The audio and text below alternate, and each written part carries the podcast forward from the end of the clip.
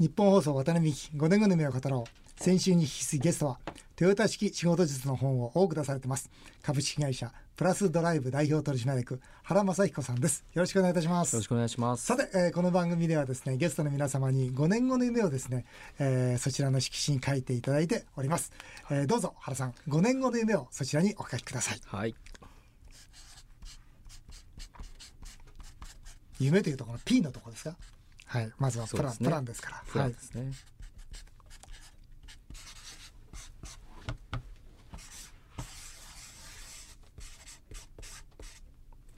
はい。はい、はい、えー、ありがとうございます。原さんにごねんごの夢を書いていただきました。そちらの色紙、えー、どうぞご自身で発表していただけるでしょうか。はい、ごねんごの夢、日本の生産性を高める。おー、大きく出ましたね。この日本の ジーディーピー を上げるためには。ね、資本投下をでかくする、もしくは生産性を高める、このふたつしかないという、はい、そのうちの半分を今、ね、このごねんごの夢にしてしまいました。はい、日本の生産性を高める、まあ、特に労働生産性と呼ばれるものですね。はいはいはい、日本の労働生産性というのが、うん、ある調査によるとずっと低い状態なんですよね。特にサービスが低いですよね。そうなんですよね、うん、もうにせんごねんぐらいからずっとあのいわゆる オーイーシーディーうんまあ、先進国の中でもうにじゅういちいという順位 で,、うん、で先進国ななかこくですね ジーセブン の中ではもうずっとなない、うん、最下位のままもう十何年も来てるということ で,、うんうんうん、でその要因はどうやって考えてますか。いやもうそれこそ今回あの、うん、テーマである ピーディーシーエー が回ってないとか、うん、改善ができてないとか、うん、っていうところが要因としてあると思うんですけども、うんうんまあ、アメリカがひゃくに対して日本がろくじゅうとかっていう数字になってるので、うん、逆に言うとそのピンチはチャンスじゃないですけども、うん、そのろくじゅうというものをひゃくに持っていくだけでも、うん、日本っていうのはまだまだ成長するんじゃないかなっていうふうに思ってるんですね、うん、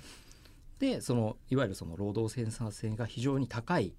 トヨタ自動車の、うん、その活動というものを私がどんどんどんどんですね、いろんな企業の方に伝えていくことで、うん、それをお手伝いできるんじゃないかなというふうに考えております。現場の改善を広げることで、そうですね、労働生産性を高めていこう、はい、ということですね、はい、ただどうでしょう一方ねあの外食なんかで の,、はい、その労働生産性というか生産性が低いというのは、えー、実はその売値が低いというのもあるんですよ。あ、なるほど。要するに粗利のその結局は労働時間で割ったものが生産性じゃないですか、はいうん、ですから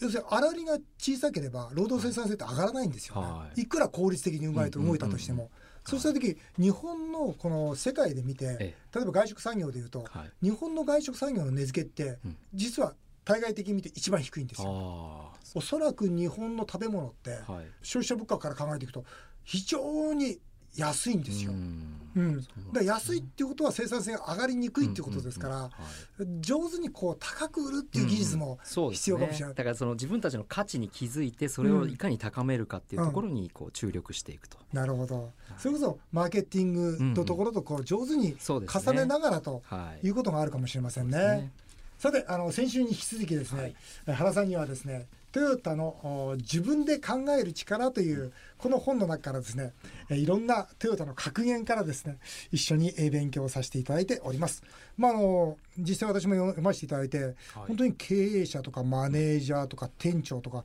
全てのその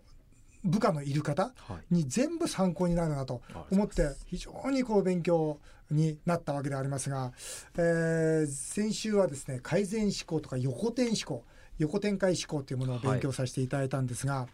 まあ、この今日はですね現場思考、はい、これはやっぱねトヨタの真骨頂でしょ、うん、そうです ね, ねもう本当に現場重視でした、ね、その現場見たのか、まあ、三原主義っていうのがありますね大事なところ三原主義って何ですか、はい、みっつは現地現物現実のみっつですね本当ですよね、まあ、とにかく現地に行って、うんまあ、現物を自ら見て、うん、それで現実を知りなさいと本当ですよね。三原主義ですね。うんよくあるんじゃないですかその何、えー、映画で、はい、事件は、ね、現場で起きてる現場で起きてんだみたいな、はい、いやあれ本当ですもんねもうまさにその通りですねもうそうだそうだって思いながら見てましたけど本部では事件起きないですもんね、はい、だから机の上で物考えててもダメですよね僕だから官僚にいつも言うんですよ、はい、霞が関なんか何も分かんないよと現場行かなきゃダメですよと、はい、地方行かなきゃダメですよと、はい、実際苦しんでいる、うん、そのまあ中小企業の方から話聞かなきゃダメですよって今度そうすると部会に呼び出すわけですよ来ていけ言いなさいねえだから僕は本当この三原主義ってすごい大事だな実際僕もね介護とか外食ずっとやってたんですけど、はい、うん、三元主義っていうその確かに現地現物現実ってあるんですが、うん、それはやっぱ空気ってやっぱ一番大事なんですよね。はい、現場に行かない限りは空気は絶対分かんないんですよ。そうですね、うん、いくら数字見たとしてもね、はい、でまさにこれはトヨタが大事にしていることでして、はい、えー、トヨタは現場が先でデータは後だとまさにそう言ってるわけですね。はい、そうですね、うん、もうその現場を知らずしてデータについて語れないと、うん、最近はよくそのビッグデータなんて言って、うん、そのデータを分析することでいろいろ見えてくるものがあるなんていう風潮ありますけども、うんうん、まあ、その前にまず現場を知ろうと、うん、いうことで、まあ、私は現場にいる側だったんですけども、うん、もうよくですね、もう本当ひっきりなしにいろんな人たちがですね現場に足を運んできて、トヨタの方はそうですね、で、まあ、いろいろ質問されたりして、まあ、だからそこの三原主義にのっとって動いてるんだなっていうのをよく感じてましたね。素晴らしいですね、うん、だから強いんでしょうね。そうですね、現場が悪くなってから数字は後についてくるわけですよ、うんうんうん、はい、で現場で例えばお客様に対するサービスが悪くなる、うん、そのいっかげつにかげつさんかげつにデータっていうのは売り上げっていうのが落ちてくるんですよ。はいはい、だから現場が全てっていうのは、うん、まさにその現場こそが先行指標であるっていう意識だと思うんですよね。うんうん、と言いながらそのこの格言の中にはですよ、はい、現場から離れないためにも数字から目を離すなという、はい、こう逆説的なことも言ってるんですが、そうですね、無視できないのは当たり前なんですけど、はい、現場ばっかり見てると、うん、今度その目の前のことしか見えなくなってきますから、一回俯瞰してみて、はい、今度数字の流れから全体を把握するってことは絶対必要なんでしょうね。そうですね、もう現場思考っていうのはまさに本当にこれトヨタの本当真骨頂だなというふうに思いますね。はい、そしてよんばんめが真因思考。真因思考っていうのは誠の原因の因の考え方なんですけど、真因思考これはどういう考え方ですか？はい、何かこう物事には必ず真の要因というものがあるはずだと。なるほど、うん、というその真因を必ず捉えなさいという考え方ですね。うん、なるほどなるほどなるほど、はい、その時の格言が、はい、言い訳をする頭で実行することを考えろと。厳しい意見ですけどどういうことでしょう？はい、そうですね、言い訳をするってよくあると思うんですよね。うん、その何かこうできないことがあった時に、うん、まずこうあこれこれこういうことでできませんでしたみたいな言い訳をするってよくあると思うんですけども、うんうん、トヨタの現場ではその言い訳をちょっとでもしようものならですね、うん、いやもういいからいいからいいからみたいなことで、うん、あの遮られてしまうんですね。うん、もうその時間がもったいないと、うん、言い訳をする時間がもったいない、言い訳をしている時間と、うん、あとそれを考えている脳みそがもったいないと、うん、まあ、それよりもその時間を使ってどうしたらできるかっていうのを考えてよみたいなことをよく言われるんですよね。うん、できない言い訳を考えるよりも、うん、はい、できるために何をしたらいいかって考えなさいという考え方だと思いますね。はいはい、でこの真因思考、はい、事実をありのままに頭を白紙にしてみることが大事だ、はい、とこう書かれてるんですけど、はい、確かにこう本当の原因を見逃してしまう大きな理由っていうのは思い込みかもしれませんね。うん、そうですね、うん、まあ、その過去の成功事例過去の失敗事例とかにとらわれてしまって、あまたこういうことなのかなみたいなことで思い込みをしてしまいがちなんですけども、そうすると本当の原因真因は見えなくなってきますよ ね, すねだから真因を探すためには思い込みをなくせということで、はい、本当にそうだと思います。はい、あとこれも面白いなと思いました。はい、不運で反省を打ち切るな。はい、うん、これ本当ですよね。そうですね、あれアンラッキーだったよねちょっと考えるのやめちゃいますもんね。もうそこで思考が止まっちゃうので、うん、まあ、だから不運とかで片付けるんじゃないと、うん、まあ、そこでしっかりとまあ振り返る、うん、何が原因だったのか、うん、で次起こさないためにどうしたらいいのか、そうなんですよね、ということをちゃんと考えようね。運で片付けちゃうと次の対策浮かばないですもん ね, そうですね、これは運が良かったからなって、えー、運が悪かったから、うん、でもね本当は人生ってものすごくこの運に左右されるところあるんだけど、はい、人間ができる範囲において言うならば、うん、運で片付けちゃいけないってことですよね。はい、そうですね、うーん、責任を追求するのではなく原因を追求することに心を砕くべきだ。はい、うん、まあ、だから何か問題が起きるのはまあビジネスをやっていれば起こることだと、うん、まあ、それが起きた時にそれを起こした人を責めるのではなくて、うん、それが起きてしまう環境とか仕組みとかですね、うんうん、まあ、そういったもの何が原因だったのかっていうことを追求しなさいっていうことですね。うん、これも絶対正しいですよね。はい、だってなんか悪い失敗があったら誰がやったんだよ、はい、どうなんか渡辺かお前がお前がいけないんだって何の解決にもならないですよね。よよただの上司の憂さ晴らしみたいになってしまうんですけども、本当ですよね。ところで渡辺はなぜその間違いをしたのかっていうことにいかないと、うん、はい、そ, それこそ本当の原因はわからないし そ, その横転はできないですよね。はい、っていうことですよね。はい、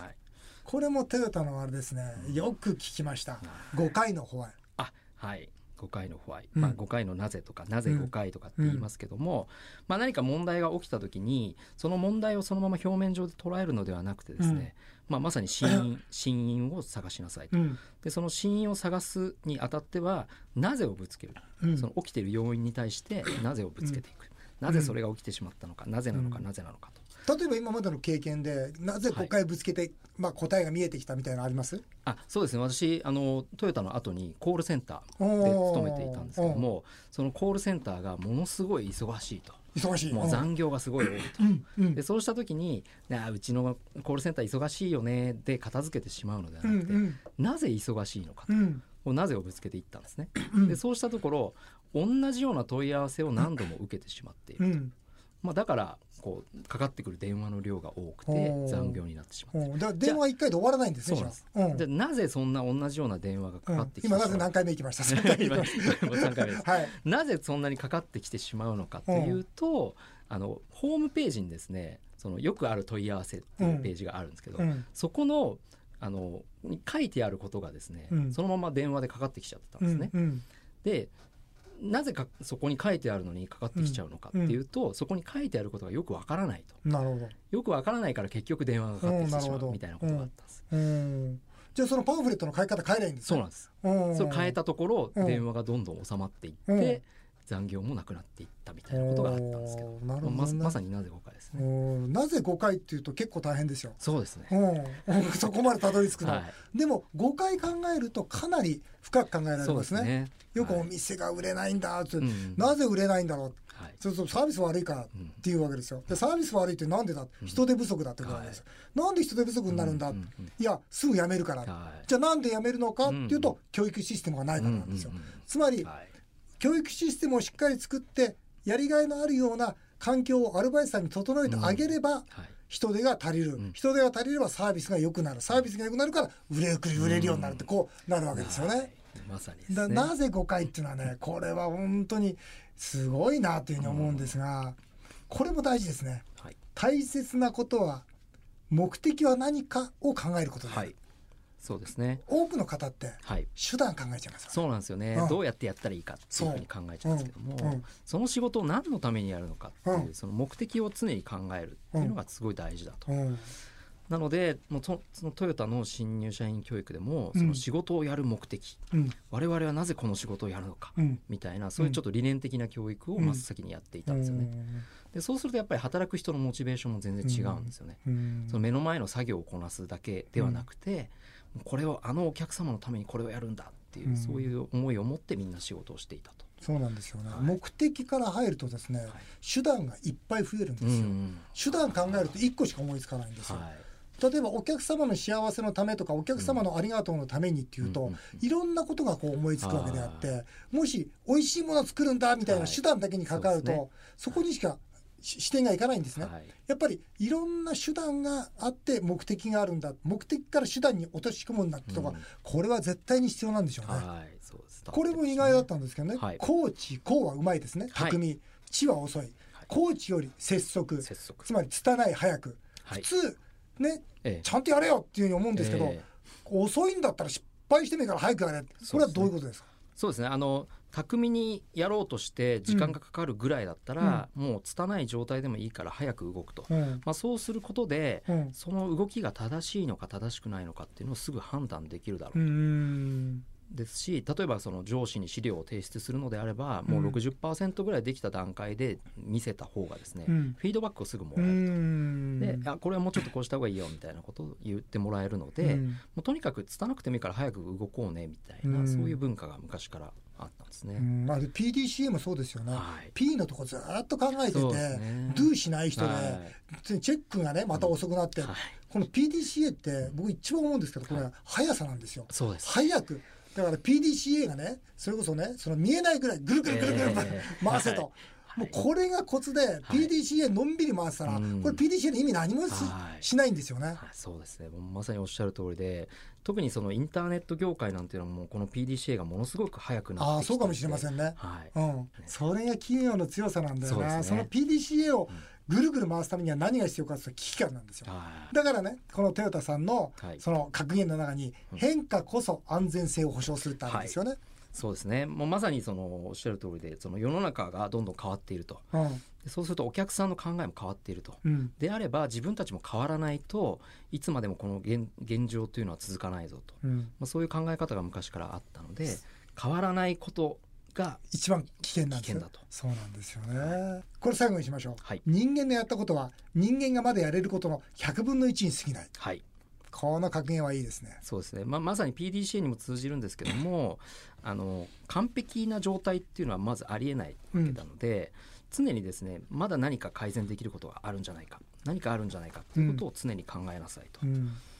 ということですよね。問題が起きますよね、はい、だから僕ね、問題が起きた時にその今わからないとかできないっていうのは、うん、それはまだそこに到達してないからであって、うん、おそらくひゃくねんさきから今見たら、うん、問題なんか全部解決してるわけですよ。 そうですね、そうした時に方法は無限大なんだと思った瞬間に発想が全然変わっていくんですよね、はい、まさにそれは人間がまだやれることのひゃくぶんのいちに過ぎないんだと、うん、今人間がやったことはという、これはあれですね、本当にすごい、えー、頑張りましょうのエールに伝わると思いますね。はい、さて、えー、最後にですね、私は若者の夢を応援するみんなの夢アワードというイベントを主催しております、えー、トヨタの仕事術を多く、えー、皆さんに広めています。原昌彦さんからもぜひですね、夢の大切さや今夢を追いかけている人へ一言メッセージをいただきたいと思います。はい、トヨタの言葉でできないひゃくの理由よりできる一つの可能性という言葉がありますけども、その可能性というものをですね求めるにあたってはやはりその小さくてもいいから夢を持つっていうことがすごい大事だと思いますので、そのまあ私はその日本の生産性を高めるっていう大きな夢を掲げましたけども、 ジーディーピー の半分を占めてますからそうですね、なんですけども、まあ、身の回りの人を幸せにするとかそういったことでもいいので、とにかく小さくてもいいので夢を持つっていうことは大事なんじゃないかなと。あとまあ夢を追いかけてる人はとにかく発信をするっていうのはすごい大事なんじゃないかと思います、うん、今だったらソーシャルメディアとかでもどんどん発信できますし、うん、その渡辺さんがやられてるようなイベントに参加するでもいいですし、はい、とにかく発信をしていくことで周りの人がこう助けてくれるっていう、うん、そういうことも生まれてくると思うので、うん、ぜひ発信していただければと思います。素敵なメッセージありがとうございました。今ふっと名刺を見て驚いたんですが、はい、だいじゅうきゅうだい総理大臣原敬さんの子孫なんですね、はい、そうなんですね、はい、実はだいじゅうきゅうだい総理大臣原敬さんの子孫の原昌彦さんからメッセージをお伺いしました、はい、えー、渡辺美希ごねんごの夢を語ろう、先週と今週に週にわたって原昌彦さんにお話をお伺いしました。どうもありがとうございました。ありがとうございました。